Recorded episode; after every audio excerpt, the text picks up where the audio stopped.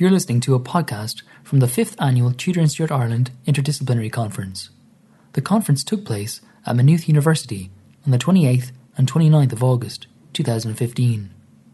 The conference was generously supported by Marsh's Library, the Department of History at Maynooth University, Graduate Studies Office at Maynooth University, UCD Research, UCD School of History, and the Irish Research Council through a new Foundations Award. Podcasting was by Real Smart Media. In this episode, a recording of a paper by Jennifer Wells from Brown University. Her paper was entitled The Irish Model Building Empire in 17th Century Jamaica. On the 15th of November, 1679, the Jamaican Assembly delivered an emotive address to the island's governor and commander in chief, Charles Howard, Earl of Carlisle. In it, they recounted the governance and various constitutional models of the colony since its acquisition by England in 1655. Then, the parliamentarians, fresh from victory and exulting in the spoils of war, had governed according to martial law. In 1660, the newly restored Charles II ordered Colonel, Colonel Edward D'Oyly to establish a civil government according to the method of His Majesty's most ancient plantations. The new government proved a remarkable success, more so than its military counterpart of the 1650s. It called assemblies and settled the government of the island in such good form that Charles II thought not fit to alter it until the appointment of Carlisle in 1678. It was then, the Jamaican colonists argued, that the lords of trade undertook a deliberate campaign to smear the settlers' reputations. The lords portrayed His Majesty's most loyal and obedient subjects in Jamaica as a people full of animosity, unreasonable, irregular, violent, undutiful, and transgressing both the bounds of duty and loyalty. Such depictions, the settlers argued, grossly, grossly misrepresented their fidelity and were better reserved for the Irish. Indeed, it was the Irish model that Carlisle had put into place. We cannot imagine, they retorted, that the Irish model of government was, in principio, ever intended for English men. History knew the Irish model by another name, Poynings Law. In 1495, Henry VII's chief governor in Ireland, Sir Edward Poynings, had implemented the law in response to a perceived loss of control over Ireland during the upheavals of the Wars of the Roses.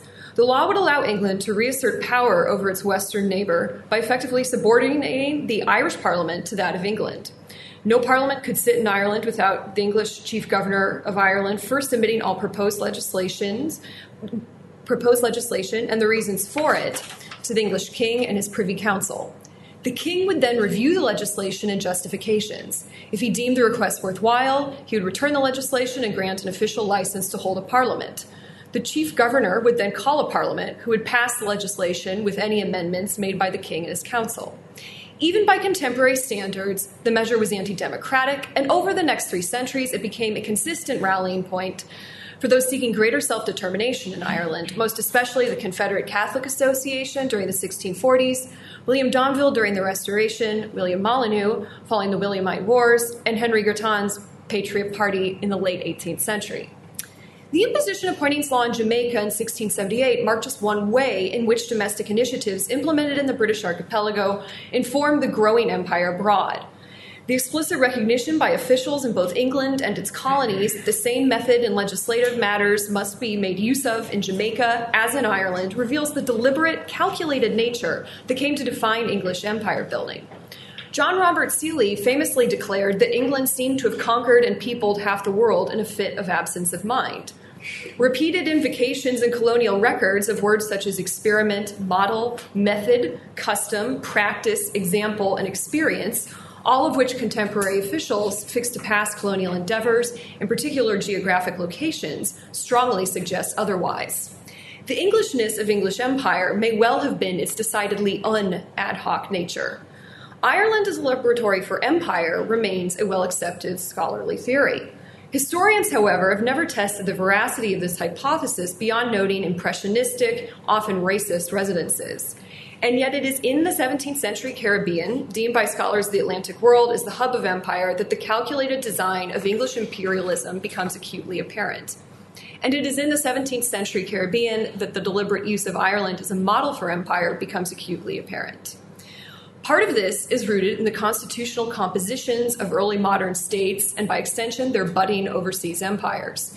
David Armitage has made clear that early modern European empires were structured upon the constitutional establishments of their parent states, while John Elliott has shown that the majority of early modern European states were composite monarchies. Together, these realizations help to clarify the connections between early modern state formation and early modern empire building. The two processes occurred simultaneous to one another and borrowed from one another. In the English context, 1649 proved a particularly critical moment. Then Oliver Cromwell and the parliamentarian regime executed Charles I and subsequently invaded and conquered Ireland and Scotland. Both countries remained constituent components of the British composite monarchy or composite state in theory, but simultaneously were treated as subjugated territories. The ideology, personnel, and policies that guided English expansion in the archipelago mirrored those that guided its aggressive imperial expansion abroad, particularly the Western design and the subsequent conquest of Jamaica, as well as the peopling of Barbados, Bermuda, Virginia, Maryland, and the Carolinas. Today, I want to focus in the remaining time upon the ideological and constitutional components of this borrowing within the context of Jamaica between 1655 and 1680. 1655 being the date that parliamentarian officials captured Jamaica, and 1680 the date that Charles II ultimately agreed to do away with the Irish model in Jamaica. What becomes clear is not only an English and particularly Cromwellian use of the same ideology and rhetoric to justify conquest in both Ireland and Jamaica, but also how decades later Crown officials utilized this same rhetoric to justify the imposition of Poynings Law in Jamaica, while English planters on the island tapped into well established tropes and stereotypes of the Irish to reject the imposition of Poynings Law. Taken together, it suggests intimate, often inextricable parallels between state formation and imperial expansion that force a fundamental rethinking of English empire. Rooted simultaneously in longstanding continental conflict and England's own opportunistic commercial endeavors, the Western design sought to cripple Spain's commercial and colonial interests in the Caribbean. Doing so would provide England with both new territory and valuable lands on which to plant sugar, a commodity increasingly demanded by European taste buds. Cromwell selected Robert Venables and William Penn to lead the military expedition. A third man, Edward Winslow, would join them as a civil commissioner. Their inclusion was, by Cromwell's own admission, purposeful. All three, he wrote, had prior, prior colonial expertise. Penn and Venables had, according to Cromwell, acquired this during the parliamentary invasion of Ireland, with Penn leading a series of brutal inland incursions in Kerry and Clare, and Venables serving as a civil commissioner. While Winslow's experience derived from having spent much of the 1620s to 40s as a colonial commissioner in New England, having arrived in Plymouth, Massachusetts aboard the Mayflower in 1620. While Penn and Venables failed in their principal aim of taking Hispaniola, they succeeded in conquering Jamaica. The justifications for the conquest resonated with the rhetoric first deployed by the parliamentarians when they invaded Ireland and later Scotland. The Spaniards had, like the Scots and Irish before them, failed to improve the land. Less than one one hundredth of the plantable land was in cultivation when the English made themselves masters of it, Venables would later write. The justification hinged, essentially, upon the Roman legal doctrine of res nullius, which held that unoccupied and underutilized land remained the common property of all humanity until an enterprising people could improve it and thus legitimately claim ownership. Englishmen had invoked the principle since the 1580s in Ireland to legitimize their activities. The parliamentarians had justified the confiscation of estates in Scotland along similar lines, arguing that English ownership ensured that the lands would be managed and improved to the best advantage of the Commonwealth, better than ever the Scots have done.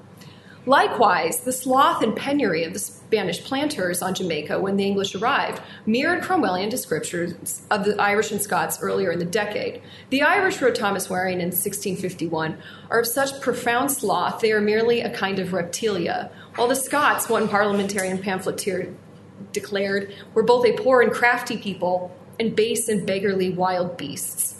Other justifications found further parallels. The Spanish in the West Indies possessed nothing of the elegancies of life. They were neither polished by social intercourse nor improved by educations, and they passed their days in a gloomy languor, enfeebled by sloth and depressed by poverty. Education particularly stuck. Because the Spanish planters could not afford to send their children to Europe for education, they lived in a state of progressive degeneracy, a parallel levied against the Old English, who degenerated by intermarrying with and living amongst the native Irish. The parliamentarians sought to correct this degeneracy in Ireland by shipping the sons of Old English subjects to England for schooling to, quote, make them good Protestants. Worse still, the feckless Spaniards had failed to explore Jamaica, leading them to overlook its innumerable economic opportunities. Many valuable commodities, which Jamaica has since produced in so great abundance, were altogether, altogether unknown when the English arrived in 1655, while the rest of the inhabitants cultivated no more than were sufficient for their own expenditure. The Spaniards had only three principal exports hog lards, hides, and cocoa. Provisioning the few ships that arrived in Jamaica with these items constituted the whole of their commerce, a commerce which the savages of Madagascar conduct with equal ability and success. The English presence promised to change all of that, but hinged upon one critical element. In the words of General William Brayne, a former commander in Scotland, then stationed in Jamaica, our greatest want will be servants, which, if we had one, I think we should be the richest plantation in the Indies. For servants, the regime turned to the archipelago. Jonathan Scott has argued that the most powerful intellectual forces in forming English republicanism also underpinned the process of discovery and colonization in Ireland, America, and elsewhere. One of the strongest concerned social and economic problems at home. As early as 1584, Richard Hakluyt advocated disposing many thousands of idle persons to the New World, where they shall be kept from idleness and be made able by their own honest and easy labor to find themselves without subcharging others. Removing the unwanted did not just fuel population increase abroad, it also improved the quality of the domestic population. Hakluyt was a belief reaffirmed by Thomas Scott in 1620. The West Indian voyages, Scott argued, served for drains to unload England's populous state, which else would overflow its own banks by continuance of peace and make a body fit for rebellion. George Monk tapped into a similar current in 1646 when he encouraged victorious nations in Europe to establish colonies and transport vanquished people from one country to another. In these new colonies, the conquered deportees would learn to value work and obedience and ultimately enjoy such liberties as the people do amongst home. Thus, when in 1652 the overseers of the poor began to deliver vagrant Irish men, women, and children to merchants, such as one Mr. Joseph Lawrence, for shipment to the West Indies, they acted upon a well enshrined belief that removing the destitute and idle would in fact just benefit the Commonwealth. This ideology even inspired one alderman, Tichborne of Dublin, to propose to the Parliament an act concerning the transplanting of poor Irish children out of Ireland into the Western plantations in October of 1653. Now, Atlantic scholars have suggested that the imposition of Poynings law in Jamaica is nothing more than Stuart absolutism writ large on an imperial canvas and point to a lack of sources discussing the imposition of the law in support of their claims combing through archives in London, Washington, and even in Kingston, Jamaica, suggests that there is a different way of reading why officials in London made use of the Irish model. And that has to do, in part at least, with the Irish. The influx of Irish servants, along with an increase in the Scottish, Black, and Indian laboring populations, created an increasingly tenuous social situation on the island by the 1660s. Allegations of some 17 plots hatched amongst Irish, Scottish, Black, and Indian servants appear in Jamaican records between 1661 and 1680. In 1676, the island's governor wrote of, quote, a dangerous plot or combination of the Irish and Negroes, that if the Irish cannot have their freedom, they intend to cut the throats of our Englishmen. This has been attested by several of the Irish nation. In debating what to do, the Assembly invoked memories of the 1641 rebellion, proclaiming, We are loath to have our citizens destroyed as these bloody people have done to English Protestants in Ireland. Hearing of the situation in England, Crown officials and the Committee of Trade and Plantations debated what course to take. They were, as ever, short of money and believed that imposing Poynings law in Jamaica would better assist in streamlining revenue collection from its overseas colonies. And yet, alongside this discussion of taxation was one born of a particular social and cultural milieu. Imposing the Irish model in Jamaica would provide for greater security of His Majesty's government and its law. The revolts plotted by Irish and black servants were cited as particular evidence. What better way to control the Irish, wrote one Mr. Atkinson, than to use the Irish model, as has always been done? Others took this criticism one step further and suggested that it was the English planter population who needed to be controlled and refined, not, for once, the Irish. The English on Jamaica refused to labor or to put themselves into any service. They, like the indolent Spanish settlers and the Irish before them, existed in a dissolute, lewd, and slothful kind of life and committed evil practices such as pilfering, thefts, robberies, and other felonious acts. The governor and council had all been lambasted by late uttering threatening words and menacing language more fit for an Irishman than an Englishman. By living amongst the Irish and at such a great distance from England, the Englishmen, they argued, had degenerated. Debates ensued for more than two years across the Atlantic as to the legality of the Irish model in Jamaica. The planters argued it fundamentally infringed on their rights as English subjects, citing Calvin's case. And as English subjects, they reminded both Charles II and the Committee of Trade in 1679 we ought not to be governed as Irish men. Further explanations were given, almost all with references to Ireland, to show just how un Irish Jamaica and the English planter population really was. The distance between Jamaica and England made this method impracticable. A narrow water does not separate us to you as it does Ireland to England, uh, the planters wrote. Moreover, in the event of a rising, most especially a revolt planted amongst those Irish and blacks, the Irish model would actually stymie attempts to resist rebellion because one of the chief clauses in Poynings Law as it was going to be implemented in uh, Jamaica prevented the governor from raising a militia without the crown's consent. Authorities in England retorted that the final power of establishing laws in Jamaica rested with His Majesty because Jamaica, like Ireland, is a conquered country. Finally, on the 30th of October 1680, the Crown relented, sort of, and agreed to repeal Poynings Law in Jamaica. But it did not wholly do away with the Irish model. Instead, the Committee of Trade, in agreeing to repeal Poynings Law, ordered Jamaica to enjoy the same method of making laws as is now appointed for Barbados. The planters, officials later wrote, expressed themselves very well satisfied. Well, this decision restored self representation to the Jamaican Assembly and vested local officials with the right to make their own laws. The plan also required that Jamaica incorporate the laws of Barbados into its government. The laws of Barbados were modeled extensively upon provisions first introduced by the parliamentarians between 1652 and 1656. And perhaps by now you should not be surprised to learn that the provisions from the 1650s, most especially a series of laws dealing with servants, mirrored verbatim and explicitly innovative measures introduced by the Cromwellians in Ireland just several years earlier, including a pass system, the creation of special zones or precincts in which the Irish in Ireland and the Irish, Scots, Blacks, and Indians on Barbados were required to live, prohibitions on intermarriage with English men and women, and prohibitions on the carrying of arms and ammunition. This other Irish model, based more on policy than constitutional arrangement, became fundamental to not just the expansion of the English Empire in the wider Atlantic, but also in the Indian Ocean. Its provisions were codified in 1661 and it became known as the Barbados Discipline and informed the slave codes of Jamaica, Antigua, and South Carolina. The East India Company would adopt it in 1684 for its outpost at St. Helena and again in 1687 for its factory at Madras, noting, We have found that the Barbados discipline, a method developed for Irish and Negroes, be wholly satisfactory in ordering, in ordering servants and slaves elsewhere in the world.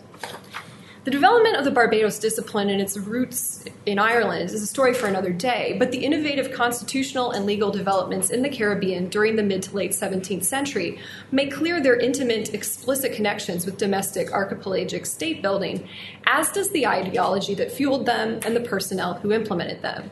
Taken together, it forces scholars to take much more seriously Ireland's role as a model for imperial expansion. Equally important, it shows the inherent value in assessing the dual processes of state and imperial formation. Indeed, as much as a model as Ireland provided for empire, the ideologies, personnel, and policies that I've just discussed and briefly alluded to here were implemented in Scotland in equal measure during the 1650s, forcing a fundamental reassessment of the origins of English empire and its direct connection to contemporary state building measures implemented much closer to home.